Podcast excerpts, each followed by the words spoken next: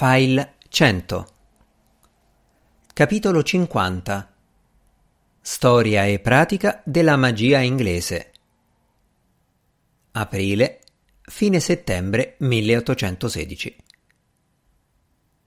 Quando Strange assicurò che non intendeva rinunciare alla casa confortevole, al reddito soddisfacente e alla servitù per fare lo zingaro nel vento e nella pioggia, i suoi amici furono contenti ma pochissimi di loro accettarono di buon grado quei nuovi esperimenti. Avevano molte ragioni per temere che avesse perduto ogni freno e fosse pronto a tentare qualsiasi specie di magia. La sua promessa ad Arabella lo teneva per il momento lontano dalle strade del re, ma nonostante tutti gli ammonimenti di Sir Walter, continuava a parlare e a interrogarsi su John Uskglass e sui suoi sudditi fatati. Alla fine di aprile i tre nuovi allievi di Strange, l'onorevole Harry Pourfoy, William Adley Bright e Tom Levy, il maestro di ballo, avevano preso alloggio tutti e tre nelle vicinanze di Soho Square e ogni giorno si recavano a casa di Strange per studiare magia. Nel tempo libero dalle lezioni, Strange lavorava al suo libro e operava magie per conto dell'esercito e della Compagnia delle Indie Orientali. Aveva anche ricevuto richieste di assistenza da parte della Corporazione di Liverpool e della Società delle Imprese Mercantili di Bristol. Che Strange continuasse a ricevere incarichi da enti pubblici e in effetti da chiunque altro faceva infuriare Norrell tanto che se ne lamentò con Lord Liverpool, il primo ministro. Lord Liverpool non si dimostrò affatto comprensivo. I generali possono fare ciò che vogliono, signor Norrell. Il governo non interferisce nelle questioni militari, come ben sapete. I generali hanno impiegato il signor Strange come mago per molti anni e non vedono la ragione per non farlo più solo perché voi avete litigato con lui. Quanto alla Compagnia delle Indie, mi viene detto che i suoi funzionari si sono rivolti a voi per primo e che voi avete rifiutato di aiutarli. Norrell batté rapidamente le palpebre. La mia opera per il governo, per voi, milord, mi prende quasi tutto il tempo. In coscienza non posso trascurarla per amore di una compagnia privata. E credetemi, signor Norrell, vi siamo riconoscenti, ma non ho bisogno di dirvi che il successo della Compagnia delle Indie è vitale per la prosperità della nazione e il bisogno che la compagnia ha di un mago è immenso ha flotte di navi in balia di tempeste e del cattivo tempo, ha vasti territori da amministrare e i soldati che li difendono devono battersi continuamente contro i principi indiani e i banditi. Il signor Strange si sta impegnando a controllare le condizioni atmosferiche intorno al capo di Buona Speranza e nell'Oceano Indiano e ha dato consigli sul migliore uso della magia in territorio ostile. I direttori della Compagnia delle Indie ritengono che l'esperienza del signor Strange in Spagna sarà preziosissima. Un'altra dimostrazione dell'estremo bisogno di maghi nella Gran Bretagna. Signor Norrell, nonostante la vostra grande diligenza, non potete essere dappertutto e fare tutto, e nessuno lo pretende da voi. Ho saputo che il signor Strange ha preso alcuni allievi, Apprendere che anche voi intendete fare la stessa cosa mi farebbe un immenso piacere. Nonostante l'approvazione di Lord Liverpool, l'istruzione dei tre nuovi maghi, Harry Pourfoy, William Adley Bright e Tom Levy, non progrediva più speditamente di quella di Strange sei anni prima. L'unica differenza era che Strange aveva dovuto combattere contro l'atteggiamento evasivo di Norrell, mentre quei giovani erano continuamente ostacolati dal malumore e dall'irrequietezza di Strange. Ai primi di giugno il primo volume di Storia e pratica della magia inglese era finito. Strange lo consegnò all'editore e nessuno rimase sorpreso quando il giorno seguente egli annunciò a Harry Pourfoy, William Adley Bright e Tom Levy che avrebbero dovuto rimandare per un po' le lezioni dato che aveva deciso di andare all'estero. La trovo un'idea eccellente, si congratulò Sir Walter non appena Strange gli ebbe dato la notizia. Un cambiamento di scena, un cambiamento di ambiente. È esattamente ciò che vi prescriverei. Andate, andate. Non credete che sia troppo presto? domandò Strange ansioso. lascerei Londra in mano a Norrell, per così dire. Pensate che la nostra memoria sia così corta? Beh, faremo del nostro meglio per non dimenticarvi per qualche mese. E poi il vostro libro sarà pubblicato presto e servirà a farci ricordare come ce la caviamo male senza di voi. Questo è vero. Il libro. A Norrell occorreranno mesi per confutare 46 capitoli e io sarò ritornato da un pezzo prima che abbia finito. Dove andrete? In Italia, credo. I paesi dell'Europa meridionale mi hanno sempre attirato. Quando ero in Spagna l'aspetto del paesaggio mi ha colpito molto. O perlomeno penso che mi avrebbe fatto una grande impressione se non fossi stato sempre ostacolato dai soldati e dal fumo delle cannonate. Mi scriverete ogni tanto? Qualche accenno alle vostre impressioni? Oh, non vi risparmierò. È diritto di ogni viaggiatore sfogare le proprie frustrazioni per ogni più piccolo contrattempo scrivendo agli amici. Aspettatevi lunghe descrizioni di ogni cosa. Come spesso accadeva in quei giorni, l'umore di Strange cambiò di colpo.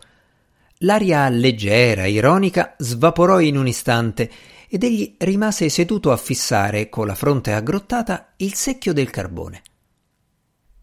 Mi domandavo se voi disse alla fine. Ossia, vorrei chiedervi. Espresse la sua esasperazione per tutte quelle esitazioni e disse Vorreste dare a Lady Paul un messaggio da parte mia? Ve ne sarei enormemente grato. Arabella era molto attaccata a sua signoria e so che non avrebbe voluto che lasciassi l'Inghilterra senza salutare in qualche modo Lady Paul. Certamente. Che cosa devo dire? Oh, fatele solo i miei più cari auguri per la sua salute, quello che pensate sia meglio. Lascio a voi decidere, ma dovrete dirle che il messaggio è da parte del marito di Arabella. Vorrei sapesse che il marito della sua amica non l'ha dimenticata.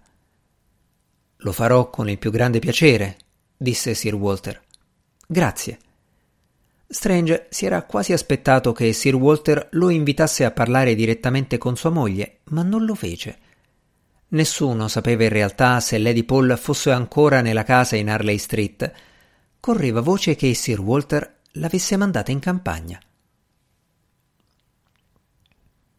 Strange non era il solo a voler viaggiare.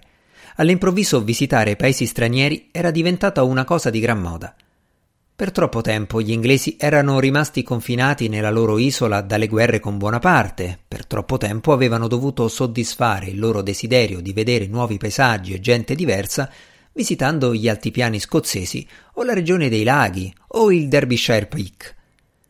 Ma ora che la guerra era finita, avrebbero potuto viaggiare nel continente e vedere monti e litorali di ben diverso aspetto avrebbero potuto ammirare con i loro occhi le celebre opere d'arte che fino a quel momento avevano visto soltanto nelle illustrazioni dei libri. Alcuni andavano all'estero nella speranza che vivere là fosse meno costoso che in patria, altri per evitare i creditori o gli scandali e alcuni, come Strange, partivano per cercare la serenità che in Inghilterra non riuscivano a trovare. Bruxelles 12 giugno 1816. Jonathan Strange e John Segundus. Da quanto posso capire, sono in ritardo di un mese rispetto a Lord Byron. In ogni città in cui ci fermiamo troviamo locandieri, postiglioni, funzionari, borghesi, baristi e ogni sorta di belle signore, tutti quanti in certo modo sconvolti a causa della pur breve esposizione a sua signoria.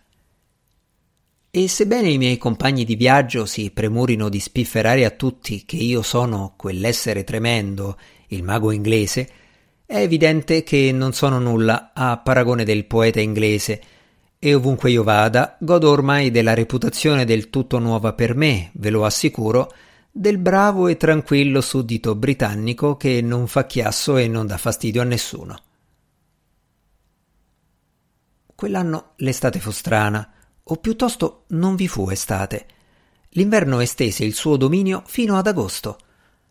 Non si vide quasi il sole, spesse nuvole nere nascondevano il cielo, venti pungenti soffiavano sulle città, facendo appassire i raccolti e bufere di pioggia e di grandine ravvivate dagli occasionali scoppi di tuoni e di fulmini infuriarono su ogni regione dell'Europa. Per molti aspetti fu un'estate peggiore dell'inverno. Le lunghe ore di luce negavano infatti alla gente la consolazione del buio, che avrebbe celato tutti quei disagi per un po' di tempo. Londra era semideserta, il Parlamento era chiuso e i deputati erano tutti nelle loro case di campagna per meglio contemplare la pioggia. A Londra, John Murray, l'editore, era nella sua abitazione in Albermale Street. In altri periodi il suo salotto era stato il più vivace della città, affollato di poeti, saggisti, recensori e di tutti i grandi personaggi letterari del regno. Ma i grandi personaggi letterari del regno erano andati in campagna. La pioggia tamburellava sui vetri della finestra e il vento gemeva nella cappa del camino. Murray aggiunse altro carbone sul fuoco e sedette alla scrivania per accingersi a leggere la corrispondenza. Prendeva ogni lettera e l'avvicinava all'occhio sinistro, essendo il destro completamente cieco e inutile. Quel giorno si dava il caso che fossero arrivate due lettere da Ginevra in Svizzera. La prima era di Lord Byron, che si lamentava di Jonathan Strange, e la seconda di Jonathan Strange, che si lamentava di Lord Byron. I due si erano visti qualche volta a casa di Murray, ma fino a quel momento non si erano frequentati. Un paio di settimane prima Strange aveva fatto visita a Byron a Ginevra e l'incontro non era stato un gran successo.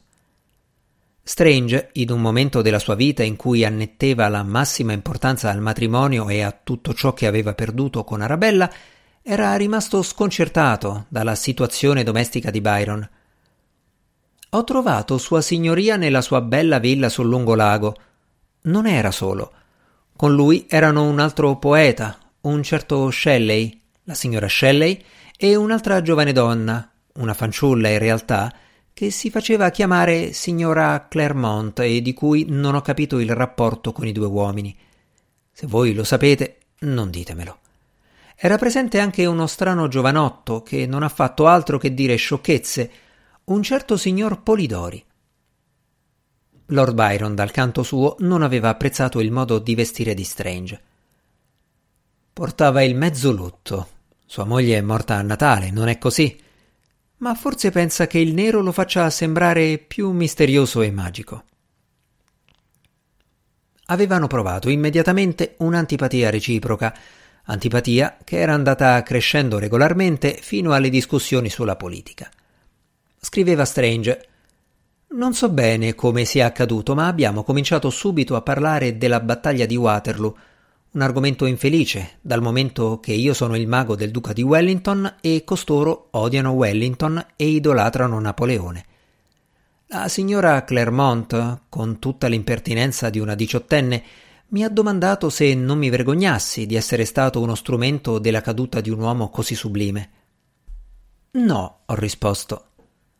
Byron scriveva È un grande sostenitore del duca di Wellington. Spero per voi, caro Murray, che il suo libro sia più interessante di lui. Terminava Strange. La gente ha idee veramente strane sui maghi. Volevano che parlassi loro dei vampiri.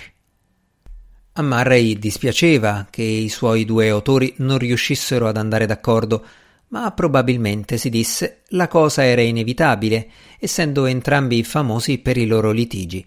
Strange con Norrell e Byron praticamente con tutti. Quando ebbe finito di leggere le missive, Murray pensò di scendere nella libreria. Aveva stampato un gran numero di copie del libro di Jonathan Strange ed era ansioso di sapere come stessero andando le vendite. Della libreria si occupava un certo Shackleton, il cui aspetto era esattamente quello che tutti amerebbero vedere in un libraio. Non sarebbe stato adatto a nessun altro genere di negoziante, certamente non a un venditore di abiti da uomo o a un merciaio, che dovevano essere più azzimati dei loro clienti, ma per un libraio era perfetto. Di età indefinibile, era magro e trasandato, con gli abiti punteggiati di minuscole macchie d'inchiostro. Aveva un'aria colta e assente insieme, il naso adorno di occhiali, una penna infilata dietro l'orecchio e una parrucca mal pettinata sulla testa. Shackleton, quante copie abbiamo venduto oggi del libro del signor Strange? Sessanta o settanta, direi. Magnifico! si rallegrò Murray. Shackleton aggrottò la fronte e si tirò su gli occhiali.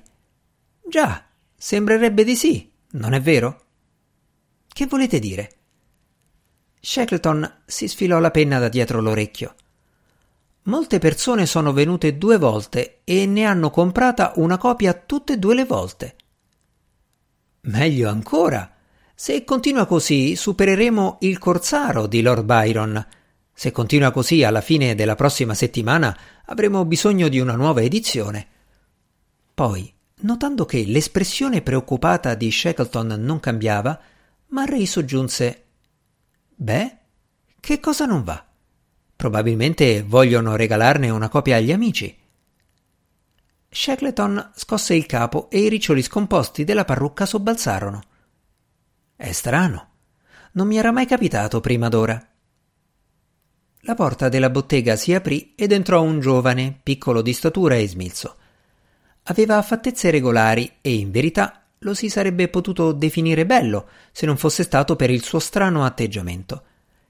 Era una di quelle persone dalle idee troppo vivaci perché rimangano confinate nel cervello, tanto che si riversano all'esterno per la costernazione dei passanti. Parlava da solo e l'espressione del viso mutava di continuo, divenendo nello spazio di un momento sorpresa, offesa, risoluta e adirata, Emozioni che presumibilmente erano le conseguenze delle conversazioni animate che aveva con le persone ideali dentro la sua testa. I pazzi entrano spesso nei negozi, in particolare in quelli di Londra, e Murray e Shackleton furono immediatamente allerta. Nei loro sospetti vennero dissipati quando il giovane cominciò a fissare Shackleton con uno sguardo penetrante dei suoi brillanti occhi celesti, gridando e questo sarebbe trattare bene i clienti. Questa sarebbe cortesia. Si rivolse a Murray. Badate a quel che vi dico, signore. Non comprate qui i libri. In questo negozio sono bugiardi e ladri. Bugiardi e ladri? protestò Murray. No, siete in errore, signore. Sono certo di potervi convincere che non è così. Ah! esclamò il giovane lanciando a Murray uno sguardo astuto per rendere chiaro di aver compreso che Murray non era un cliente come lui. Sono il proprietario, si affrettò a spiegare Murray. Noi qui non derubiamo nessuno. Ditemi di che si tratta e sarò lieto di esservi utile in qualunque modo. Sono sicuro che si tratta di un malinteso. Ma il giovanotto non si lasciò per nulla ammansire dalle parole cortesi di Murray. Neghereste, signore, gridò, che questa libreria impiega un imbroglione, un farabutto, un mago di nome Strange? Murray fece per dire che Strange era uno dei suoi autori, ma l'altro non lo lasciò parlare. Neghereste, signore, che Strange ha gettato un incantesimo su questi libri per farli scomparire così da costringere a comprarne un'altra copia e poi un'altra? Agitò il dito sotto il naso di Shackleton con aria scaltra. Ora direte che non vi ricordate di me. No, signore, no davvero. Vi ricordo benissimo. Siete stato uno dei primi signori a comprare una copia di Storie e pratica della magia inglese e una settimana dopo siete tornato per comprarne un'altra.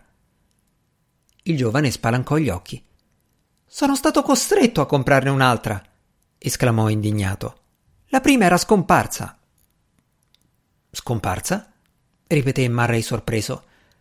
Se ha perduto il suo libro, signor. Me ne dispiace, ma non vedo come si possa attribuirne la colpa al libraio. Il mio nome, signore, è Green e non ho perduto il mio libro. È scomparso due volte. Il signor Green sospirò rumorosamente, come chi scoprisse di dover trattare con gente stupida, con un povero idiota. Ho portato a casa la prima copia, spiegò, e l'ho posata sul tavolo in cima a una scatola dove tengo i rasoi e il necessario per radermi. Il signor Green mimò la scena. Poi ho posato il giornale sul libro e il candeliere d'ottone e un uovo sul giornale. Un uovo? si stupì Murray. Un uovo sodo. Ma quando mi sono girato, e non erano passati più di dieci minuti, il giornale era posato direttamente sulla scatola e il libro era sparito. Eppure l'uovo e il candeliere erano dove li avevo messi. Così una settimana dopo sono tornato e ho comprato un'altra copia, proprio come ha detto il vostro commesso. L'ho portata a casa, l'ho posata sulla mensola del caminetto insieme con il dizionario di chirurgia pratica di Cooper e sui due libri ho messo la teiera. Ma è successo che quando ho preparato il tè ho spostato i libri che sono caduti nel cesto della biancheria sporca. Il lunedì Jack Boot, il mio servitore, ha messo la biancheria da lavare nel cesto e il martedì ha dato il cesto alla lavandaia. E quando le lenzuola sono state tirate fuori, in fondo al cesto c'era il dizionario di Cooper, ma storia e pratica della magia inglese era scomparso. Quelle informazioni, che rilevavano qualche piccola eccentricità sul modo in cui era governata la casa del signor Green, parevano offrire la speranza di una spiegazione logica. Non potreste aver confuso il posto dove l'avevate messo? suggerì Shackleton. Forse la lavandaia l'ha portato via con le lenzuola? suggerì Murray. No, no. Qualcuno potrebbe averlo preso in prestito? O spostato? disse ancora Shackleton. Il signor Green parve stupito a quell'idea. E chi? Io. io non ne ho idea. La signora Green? Il vostro servitore? Non esiste nessuna signora Green. Io vivo solo. Con me c'è soltanto Jack Boot e Jack Boot non sa leggere. Un amico allora? Parve che il signor Green fosse sul punto di negare di aver mai avuto amici. Il signor Murray sospirò. Shackleton, date al signor Green un'altra copia del libro e restituitegli il denaro della seconda copia. A Green disse Sono contento che vi sia piaciuto tanto da volerlo ricomprare. Piaciuto?